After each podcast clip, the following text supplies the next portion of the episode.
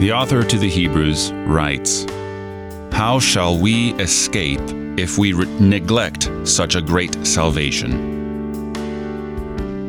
You've heard the story.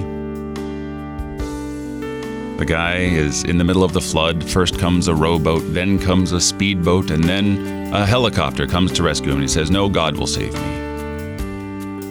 Well, guess what? God's salvation was planned since before the foundation of this world.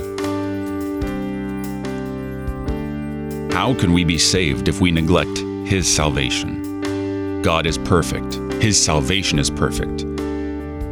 Jesus is His salvation.